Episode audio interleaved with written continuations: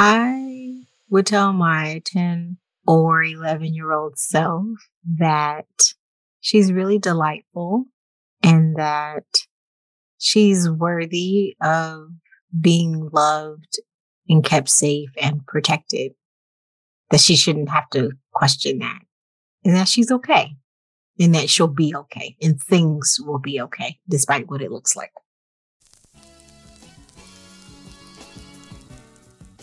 I'm AC Brown, and you're listening to Is My Aura On Straight, a podcast designed to help you start living from your core instead of your conditioning.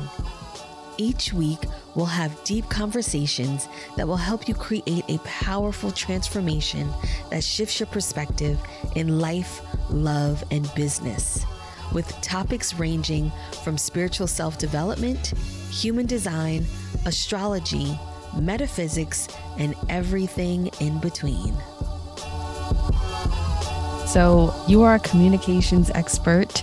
Uh, you're so many things. First of all, thank you for coming here, Amber, to the podcast. of course. Let me just give a backstory. Amber's my friend.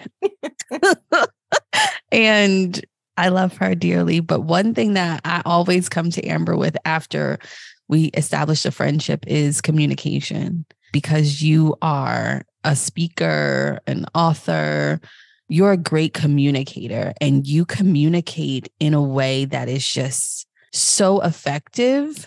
And for me, it has always just been really refreshing to have someone to lean into and lean on and say, Hey, this is what I'm feeling how do I convey this to X, Y, and Z or to this person? What do I need to? Because as we all know, you know, sometimes emotions get involved and you got to mm-hmm. take a beat.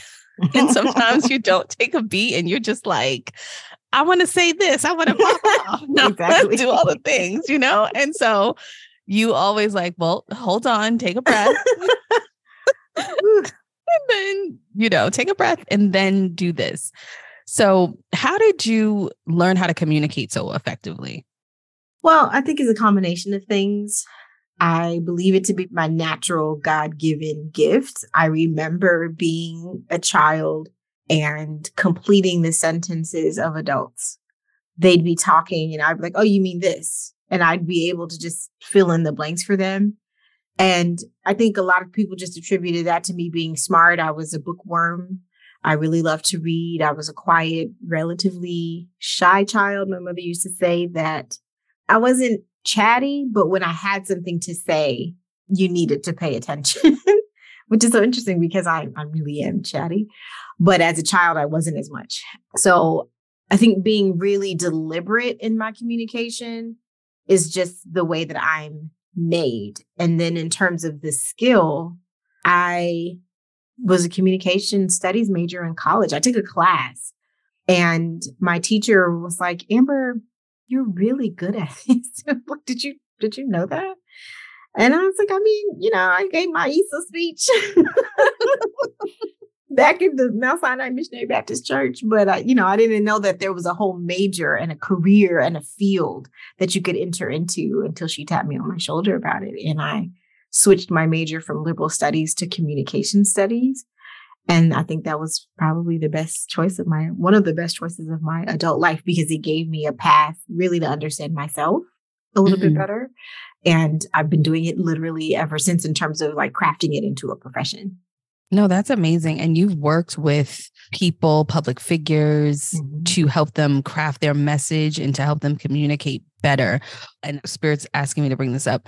What do you think is the biggest disconnect with social media and who people are and connecting to their audience? Mm, well, we don't have time to talk about all of my thoughts and feelings about that. But I think my initial thought is my personal challenge with social media and what in its current form is the hyper performative nature of it. Mm. Every everybody has a tripod set up somewhere, recording something, trying to convince us that they're just like casually washing their dishes or whatever. And it's like we, you have a whole tripod set up in your kitchen, and the way we're all just like going about these normal activities, recording ourselves, it just feels that nothing is sacred anymore, mm. and that our lives have literally become content and I don't know if I love that about where we are in social media. And I will say, I'm not fully excluding myself from that. I use social media, but I'm also very deliberate about kind of touching back to your question. What you see is what you get with me on social.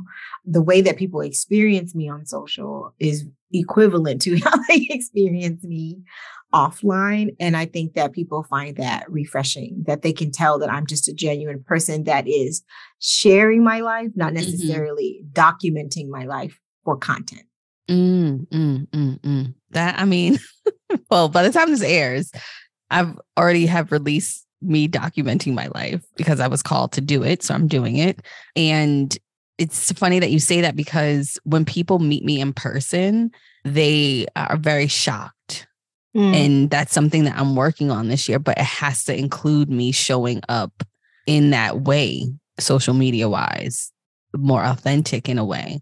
And not saying that I'm not authentic, but people have very different reviews when they meet me in person. And I'm trying to bridge the two. And it's a challenge just because yeah. of my background and who I am and where I come from and all of that. What do you understand the difference to be? Meaning, how do how is I'm better in person. That's what it is. I get I'm better in person. That's I get that all the time. Like mm-hmm. You were just wow, I wasn't expecting this. And I was just like, really? They're like, yeah, you're just amazing. Or you just have a light and all of this. I was like, well, damn, mm-hmm. what am I doing on social media? You're really serious, I think, about your work. And I think you take yes. it seriously. And I think that you recognize that there aren't a lot of people that look like you that do the work yes. that you do. So it's like if I'm going to show up, I want people to know this ain't for play play. Like I'm serious. Yes. Don't come over here, you know. Like, Don't play in my face. Yes, exactly. So I think that that could be. It's like helper AC. Yes. You know, versus just AC AC.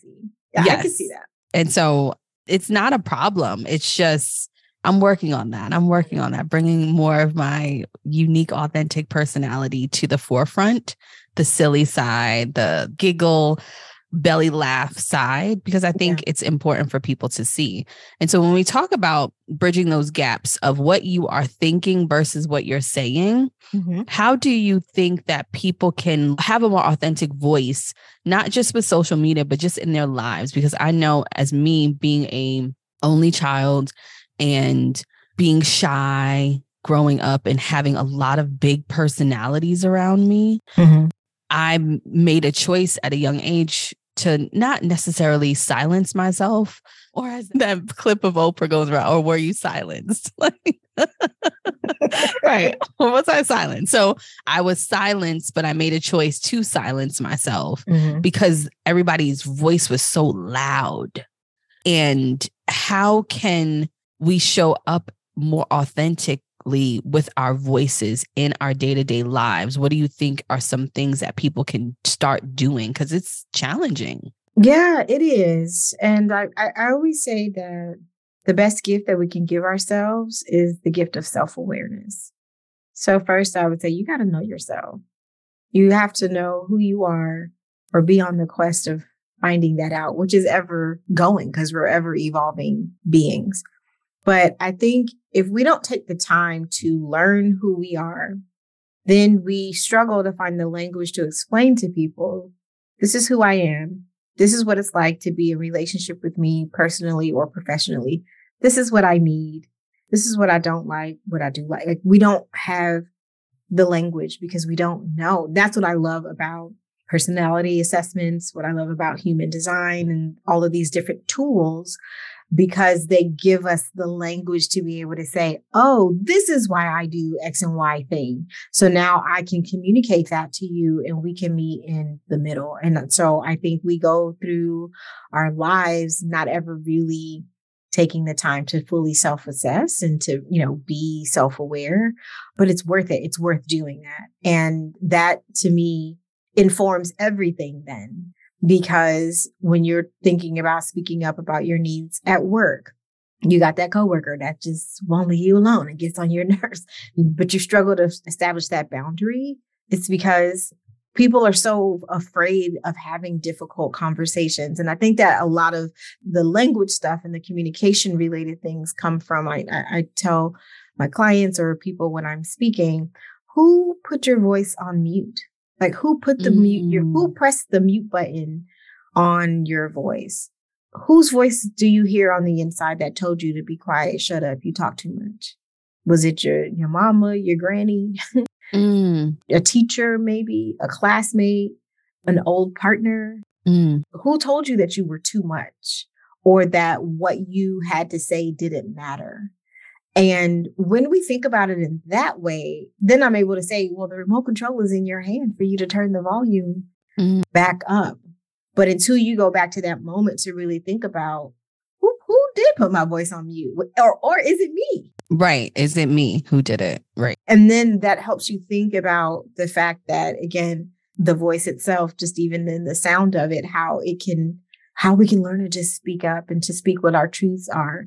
But we can't do that if we don't sit with ourselves long enough to really know ourselves. That's so true. And that just, that goes back to I hated the sound of my voice for mm. such a long time the sound of my voice. And it was more for because I used to get a lot of compliments from, you know, creepy old men like, Ooh, girl, you got a nice foot. And I was like, I'm mm. 15, like, gross. as I started getting into college and I still would get compliments, you know, in the dating realm of me dating. Guys would be like, I love your voice. I love talking to you. Mm-hmm. And then I was like, well, maybe, maybe my voice ain't so bad. Maybe, you know, and that took a long time. And so now mm-hmm. I get a compliment about my voice every single day. Mm-hmm. And it's just mm-hmm. like, oh, thank you. And the way that I want to use my voice in the world has gotten stronger. And I'm more committed to people hearing my voice which is good. And just some little backstory Amber is an emotional generator 2 5. so, you know, her whole life is about responding and acting. And I always tell generators, you want to make sure you ask really good questions and mm-hmm. you have a whole line of cards ask really good questions, which is your Can We Talk cards, which I absolutely love them. And they are so spot on. They are just so amazing. We're going to get into communication, especially with another person. Mm-hmm. What do you think blocks people from saying how they feel? Fear of rejection or fear of judgment. It's literally one of the two most often. Mm-hmm. Um, if I say how I really feel, if I say what I'm really thinking, how are they going to respond? Or what are they going to think about me if I say this? Or sometimes it's even control. What if they don't do what I want them to do? Mm. After I, you know what I'm talking about? It, it, it, it's a variety of different things. So maybe it's not just one of those two things, but I think most often it comes down to those two things. Are they going to judge me or are they going to reject me for me being vulnerable? And then that's there's a fear of vulnerability too. If I tell you, hey, uh, in our conversation the other day, it really hurt my feelings when you said X, Y, and Z. That means I got to take ownership of how your comment made me feel. And then now I have a responsibility to share that with you. Right. But I'm doing that because I value the relationship. And that's the other thing, too. People who are willing to have hard conversations, they do that because they value the relationship.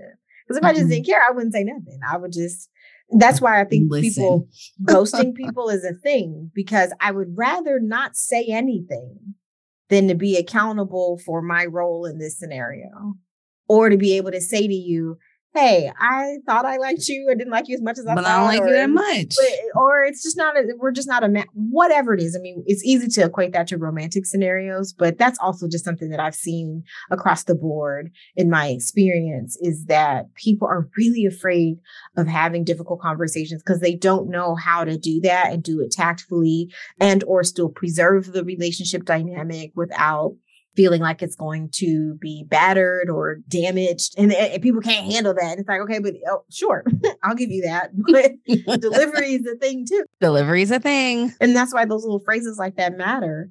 So then for the blunt person who does just like to deliver the truth, it's like, well, can you be more thoughtful in how you deliver the truth? And yeah, there's a lot of layers to that, but I think that that's my answer to your question. That most often, though, people are afraid of saying how they really feel because we, in some way, shape, or form, a lot of people struggle with vulnerability. Mm. And what are some ways that you can be more vulnerable in your conversations, especially in romantic scenarios? Mm. That's well, the hardest for people, I would say. It is, but I think it kind of goes back to self first. So there's such thing as interpersonal communication and intra communication.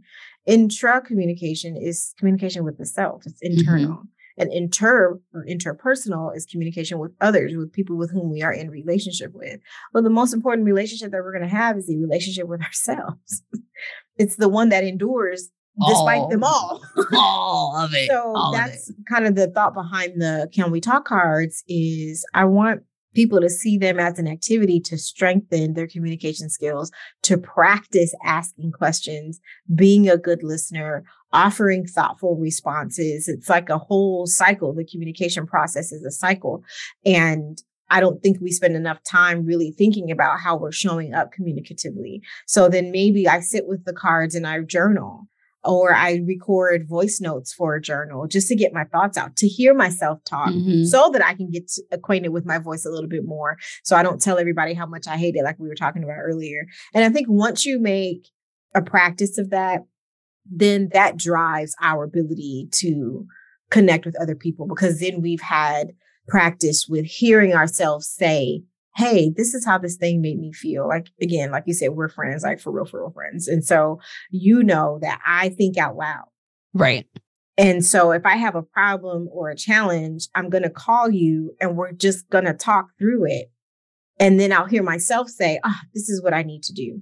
Or I'll ask you, AC, what do you think I should do about this? And you'll offer your input. But I think what I'm trying to say is I know that about myself. I know that I like to think right. out loud.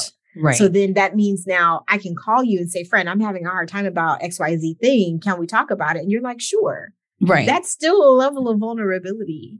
And then yeah. when we think about our romantic partnerships, it's the same thing. It's just like, hey, sometimes it's not always just, I always say in times of chemistry and in conflict, we always lean toward conflict. But sometimes even in time of chemistry, it's what comes out is you're always on your phone when you really want to say, I miss you. Right. I miss you and I'd like to spend more time with you that's what we're really trying to communicate, but it comes out in another way. So maybe start there and say, I would really like to spend more time with you. When can we make that a priority? Mm, which is that's scary. It is that's because again, part. Yes. fear of rejection. That's why. Right. Because we don't want somebody to be like, no, I, I, I ain't got time, time for you. I'm busy. Whatever. Child, let's but that's the only way that we can get the data that we need right. in order to make the right decisions about whether or not the partnership is working or it isn't. And so when you're navigating the newness of whether it's a friendship or a romantic relationship, how do you navigate those waters in the beginning to break that kind of vulnerability ice? Mm. well, really being clear about your intentions with yourself again, and then also with this person to say, I'm dating this person or I want to get to know them for what? Like, what is the reason? Is it because you want to see where it's going to go? Is it because you just want to enjoy dating right now? Is it because you want to get married? Is it because you're in search of friends with benefits? starts back from the the, the very beginning. Uh, that truthful intention from the beginning probably exactly. would help. And then that informs then how we show up communicatively because now I'm able to say, you know, let me be upfront with you about where I'm at. Yes. I'm here for a good time, not a long time. Okay. Right. and I think too, what is frustrating is that because people don't know themselves, and I'm speaking from my experience, when they don't know themselves and when they don't have self awareness in certain areas, they start off with one thing and then it switches mid thing. Mm, and it's just mm-hmm. like, oh, this is where it's going now. But because you don't know yourself, this is why this is happening. The switch up. So oh, I think sense. getting in touch with what our intentions are and what our desires are is what then equips us to be able to again find the language to talk about it and say, you know, I I, I think you're amazing. I think you're really smart. I'm attracted to you. I enjoy your company, and I would like to see how where that goes, or I would like to see that continue, and start the conversation from there, whatever that intention is. But, uh, you know, sometimes those scenarios aren't always set up in that way because I love what you say about the show in that your core versus your conditioning. Mm-hmm. A lot of the way that we navigate our romantic relationship dynamics are the byproduct of conditioning. They're not really based upon who we are as people, what our individual preferences and needs and desires are. It's a lot of what society says that this is how it should go. They call it, I think, the life escalator. You meet mm-hmm. somebody, you date, you get married, you get the white picket fence and all of that. And I think we're starting to see less of that now. Right. As more people are getting married later and or not getting well, people are just wanting something different. And also too, your peace your Correct. peace. You're protecting your peace. and that's the byproduct of being more self-aware. We're able yes. to say, like, hey, this is the stuff you know, I think I can tolerate it that I can't, or what have you. And the older you get, the more, again, data you have over the course of your mm-hmm. life to be able to say, like, this is not really jiving for me. this is not, and also to be able to look in the mirror and know that you some you're the problem sometimes. Right. To say, this is something I know that I need to work on. I tend to shut down in an argument, or like my husband said to me in our early years, like, you always have to have the last word now appropriate, right? Right. you always have to have the last word. And that last word, Amber, is is like a blade. Like you're gonna mm. do your best to make sure that I feel bad or guilty or whatever. And until he called out that behavior, I did not know that I did that. And I knew exactly what he was talking about because my mother did that to me. Mm. And so relationships are like mirrors and they reveal to us some of the difficult parts of ourselves that we don't even know that we're blind to. And Ooh. Ooh, girl, right. Ooh. So the more, but that now that this is giving me knowledge now. So now right. I have an accountability to him with this new level of self awareness of this habit and this behavior that I had, communicatively, even. Right. To change. That's fair. Look at me. That's fair. But that's fair and all. But that's what we say that they're hard. Relationships are hard and they do they have to be work. hard though? They or be, yeah, because if you're not willing to do the work yourself on yourself. But uh, do they have to be the word hard, or does it? I, I like to say that it's work. I don't think it has to be hard work. Mm, let me sit with that for a second. There's no way that I can really not be biased about that, given my romantic journey. It's a little bit of both. Okay. Well, let me let me also be clear and say I wholeheartedly agree with you. They do just take work, romantic or platonic. Mm-hmm. They all take work. Some of that work is hard. Okay, that's fair. That's fair. I think that's how we can frame it because any relationship dynamic is going to run into its challenges because that's the nature of the human experience. But when I think about my friendships, for example, I say, Oh, I want my friendships to be easy. Like, that doesn't mean that we're not going to experience difficult times or life is not going to be hard, but I don't want the nature of my relationship dynamic. So when I get together with my girlfriends, I want to laugh and kiki and have a good time, right. eat some good food or whatever and I'm gonna help you through your stuff and you're gonna help me through mine, but we're not necessarily causing friction in each other's lives. Right, right, right. With our romantic relationships, the outcomes there are a little different. We want those same things, but they come at a different cost given the very shift in the nature of the dynamics. So that shifting is what can make it feel challenging because of what our romantic relationships reveal to us about ourselves and the work that we have to do on ourselves. Ooh, and they reveal a lot. They re- and none of us are exempt from those lessons. They reveal a lot, and it is not I would say, I think where I'm at right now with relationships and communicating and being more vulnerable and showing up as my most authentic self is that it's a risk, especially in this dating phase that I'm in. It's a risk because I, am not partnered yet. And it's just mm-hmm. like, hmm, I wonder who's going to be that man who's going to be like, you know what? I'm going to rock with you through all of this. Mm-hmm. And so I'm, I am looking forward to that because there's so many layers with me and my life and why I'm the way I am. And even though I've done all of the work and I'm still doing work, you know the vulnerability piece is a is a sore spot just because of the way i was raised. Being vulnerable could eventually be life or death. Mm. and that you know something a lot of people don't know about me. They'll get to know in various things that i'm doing but vulnerability could be life or death. And so when i'm vulnerable with people i don't think they realize and they wouldn't how serious that is for me mm-hmm. because my natural way of protecting myself i had to because of literally life or death situations mm-hmm. and it's just interesting just navigating that and really trying to be open and vulnerable so when people i don't want to say harm me or wrong me or things end i don't have the capacity to have them in my life anymore because you've threatened my life and you don't realize that you threaten my life on an emotional mm. level. So it's interesting. I'm I'm working through that, but I'm saying all of that to say when you are communicating on a romantic relationship, a friendship relationship, that's one thing. But what about because I worked in the corporate Americas and tons of people work there. Communication there can be life or death or livelihood or mm-hmm. de- and how do you communicate your wants, needs, and desires in a space where you have to be there at some point in your life, especially if you have a family, if you're, you know, you're there for money, you're there for insurance, whatever. How do you do that in a in a way that feels comfortable, but also knowing that there's risk involved too?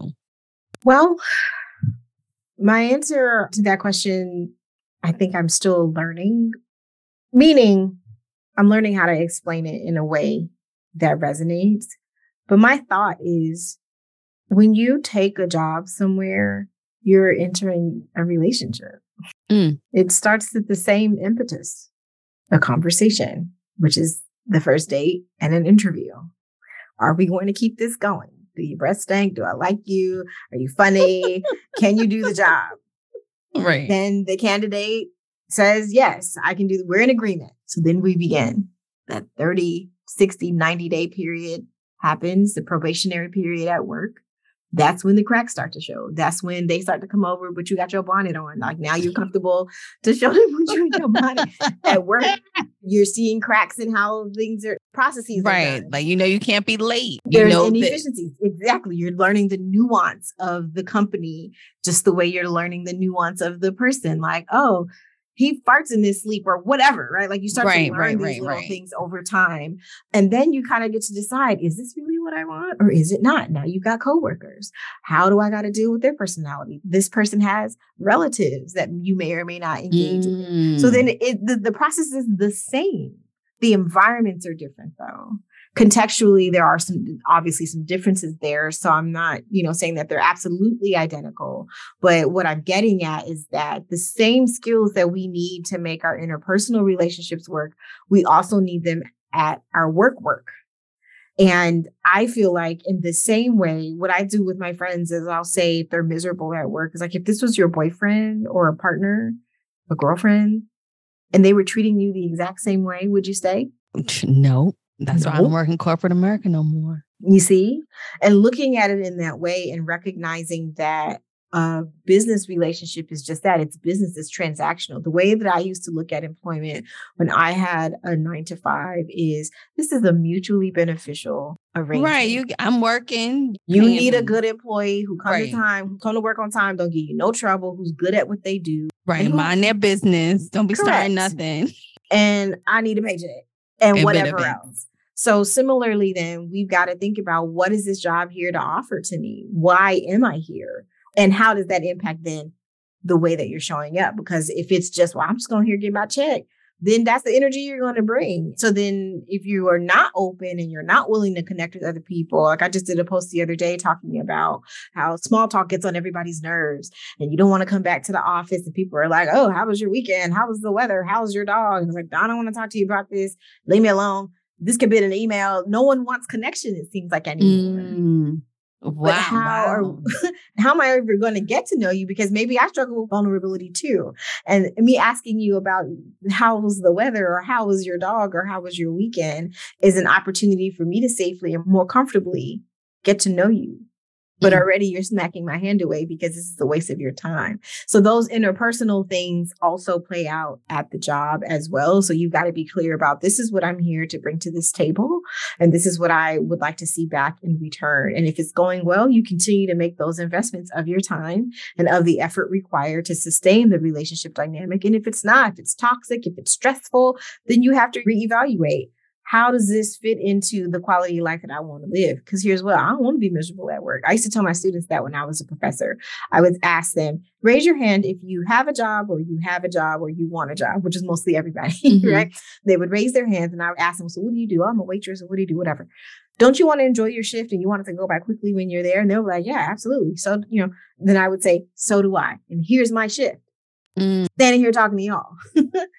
but what I get out of this experience, though, is also contingent upon you all, which I can't control. Right.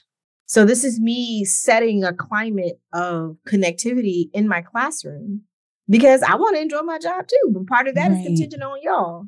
Right. So, me being able to name that and call that out in the beginning helped them to see the experience of coming to class differently, not just, oh, I want to make my professor happy, but I want her shift I want this experience right to be great for both of us. And then I would say, if you come to class, you come on time, and you come prepared. This would be the best class of your college experience. If you don't do those things, I cannot make that guarantee.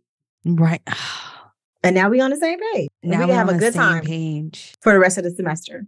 Right. I think yourself. communicating that is very mm-hmm. important with your needs, wants, and desires. And you brought up connection because that's one of my words for the year. That's one of my five words connection. I want to be connected and to feel connection in like all areas of my life. Mm. And I agree with you, like people don't want to be connected anymore. Would you say that they don't want to be connected or they're afraid of connection because because it got ripped away from us? We are suffering from PTSD. It literally got ripped away. We everybody was minding their business, and mm-hmm. then the mm-hmm. next day he was home. Yeah. I think that that experience is the outcome of that is twofold. It taught us how desperately we need connection. Need right.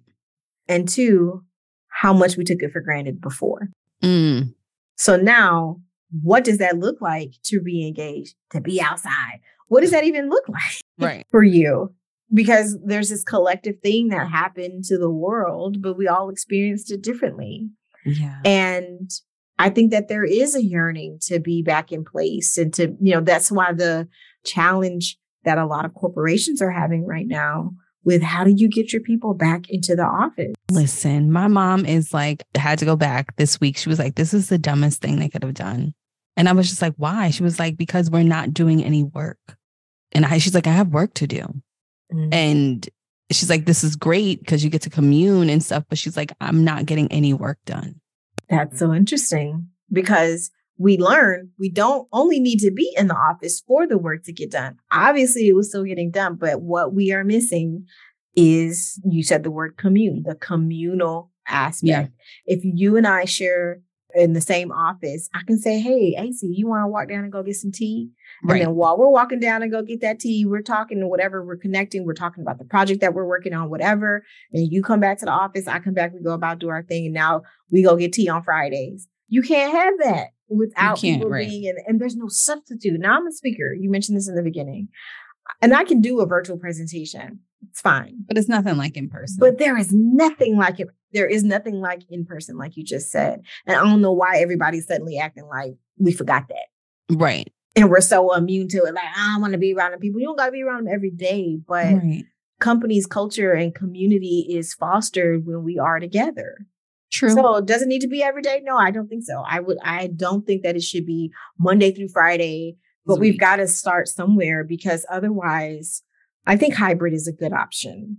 Yeah. But, but again, I mean, there's also there's also a, a commercial real estate crisis that is oh, on course, the verge of happening if, it, if they don't get back people back in the office. No, absolutely. right. There's a it, this is a much wider and greater conversation. Yes. But ultimately, though, I think we just both agreed that there's nothing like connection. Nothing and like sometimes that. that can only be fostered in person. So that means on a personal level, if you got somebody inviting you over to the thing, to the, I don't know, charcuterie board party or whatever, go. Just go.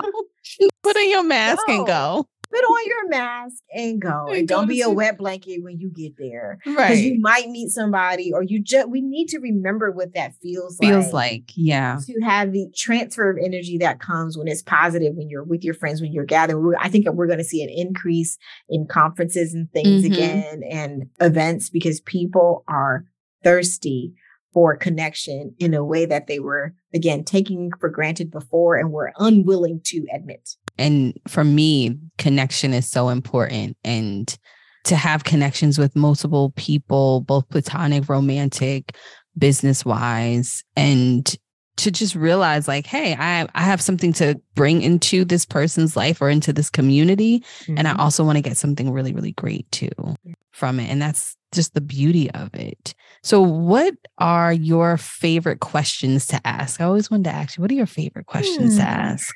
I think my all time favorite question, and I mentioned this in my TEDx talk and where the question originated from, is what was the best part of your day? Mm. Because that applies to any situation and context. It's just thoughtful enough, but it doesn't feel intrusive. Mm. And it's such a better question than just how was your how day? How was your day? Because everybody has to stop and think about that. Like, well, what was the best part of my day today? And for me, that's an opportunity for me to stay plugged in and engaged because now I want to know, like, as you're thinking about it and you're reflecting on it, because people always do the same thing. They repeat it back to me, like, the best part of my day. And then, right, they pause and then they mm-hmm. think and then they try and see what it was. And almost every time they smile. Oh. And I love that. I love the experience of that interaction. So I think that's one of my favorite questions to ask, other than how are you really doing? Mm, listen, that yeah. not how are you doing? How are you really How doing? are you really doing? And then that's when you get the the tea and the and the tears. the, uh, tea, the tea and the tears. Exactly. Girl. so you get the tea and the tears. Like, oh Lord. I'm like, Amber Lord, this what happened and just yep. spilling it. But, you know, it's so refreshing to have someone like you in my life because not having a voice for so long mm. or not using my voice, I've learned to use my voice to speak the things that I want, especially when it comes to other people, because that is a challenge because like I said, I grew up around a lot of big personalities that overshadowed me. And what is your advice for people who are afraid to speak up in general? whether it's in love, whether it's platonic, whether it's in your career. Mm. A good friend of mine said to me that sometimes it's not about giving people the benefit of the doubt, and it's more about giving them the benefit of your truth. Mm. Woo. Woo, come on, somebody. So what that means to me is you rob people of the opportunity, yes, of the benefit of your truth. That's true. By not That's being true. willing to speak up. That's true. And I always say this to people too, like don't take people's option away. Like that's that's yes. selfish. When you yeah. take someone's options away to know the truth is selfish. Don't make decisions for me. Yeah. If you Give a low down, dirty dog, just say that. right. Know just tell me. know like, yourself enough. Worth a dollar. And it's so funny. this was Tyra Banks. If you know, she's had a TV show a long, long time ago. And I call it Crazy Jackie Christie. Jackie Christie and Doug Christie were on there. And Jackie Christie was like, "Oh, I I really wish that you and Chris Webber would have stayed together." Tyra Banks used to date Chris Webber, and Tyra said something that I always remember. She was like, "Well, he cheated on me and he lied about it." And that was the problem for me. Not that he cheated, but he lied because he took my option away from me. Mm-hmm. She's like, if he would have told me the truth, at least give me the option. Because if I stay, that's on me. If I leave, that's on me. But give me the don't take my option away from me. Yep. And going back to what your friend said, I think that's so important. And I'm learning that. Don't take people's option, but we're scared of the rejection. We're scared to be vulnerable. And we say, well, I don't want that to happen. So we just say nothing. Mm-hmm. But when you say stuff, you honor your soul because this human experience is wild. It, it is. is wild. And to add another quick example to how that can play out, that's not just about conflict or cheating or what have you. That's what happened with my husband and I. his pursuit of me was very genuine when we were dating, but there were some elements of it that were performative. He was doing what he thought he was supposed to do mm-hmm. to get the girl. And some of those behaviors and the choices that he made were contrary to who he was as a person. Mm. So he kind of like packed up those parts of his genuine self, his true self. I won't say that I married his representative because I don't think that that's all the way true, but some of it was like, oh, this is what I'm supposed to do. And there's no one here to tell me that there's another way to do it. So this is what you do to get the girl. And then that's why when I always say whoever I married on August 18, 2006, he died. Like he just evaporated into the air because it was his rep in some respects. You know, I know I just said I didn't marry his rep, but like he finally was like, oh, now I don't have to do that anymore. Where if we lived in a society where I could just see you for who you are and you were comfortable enough in your skin to show me who you were, mm-hmm. true and, mm-hmm. you know, top down, then we can do something. And then I can make that decision. But I'm thinking that I'm marrying some different version of yourself. And now I'm looking for that version for the first decade of our marriage. Listen, people do that in the dating process. They do. You think Where you are dating some more space to just be like, oh, this is me in all my glory, you know, and not just to take it or leave it kind of thing, but like, right, but just I just to give me right. And I think, especially for me, like, oh my gosh, I had a perception of somebody based off of what they told me and a little bit of what they're showing. It was completely different on how they showed up. And I was just like, oh, that's not really you, or it's not really you with me. Mm. And that was hard. But what it did was let me know, oh, you need to inquire more. You need to speak up and say what you want more because there's a disconnect there. And that disconnect is is hard.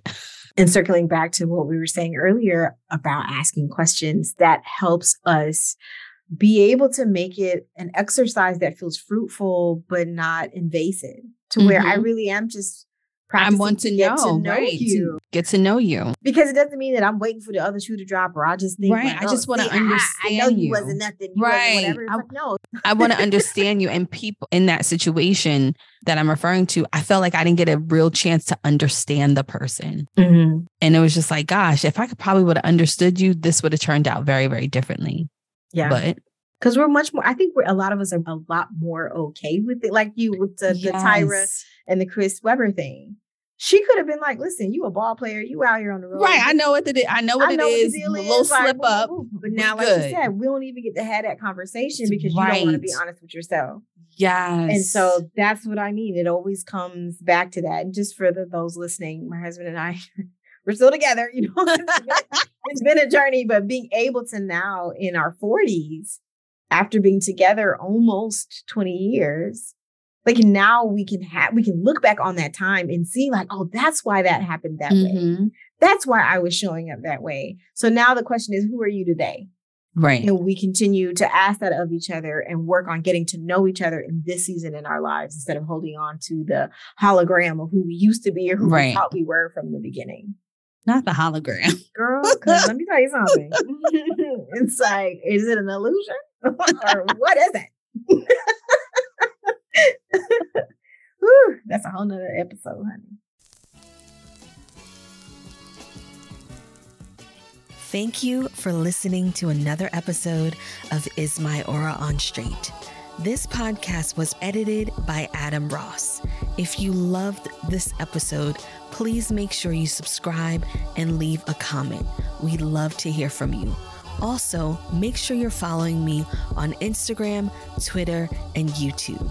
Until next time, bye bye.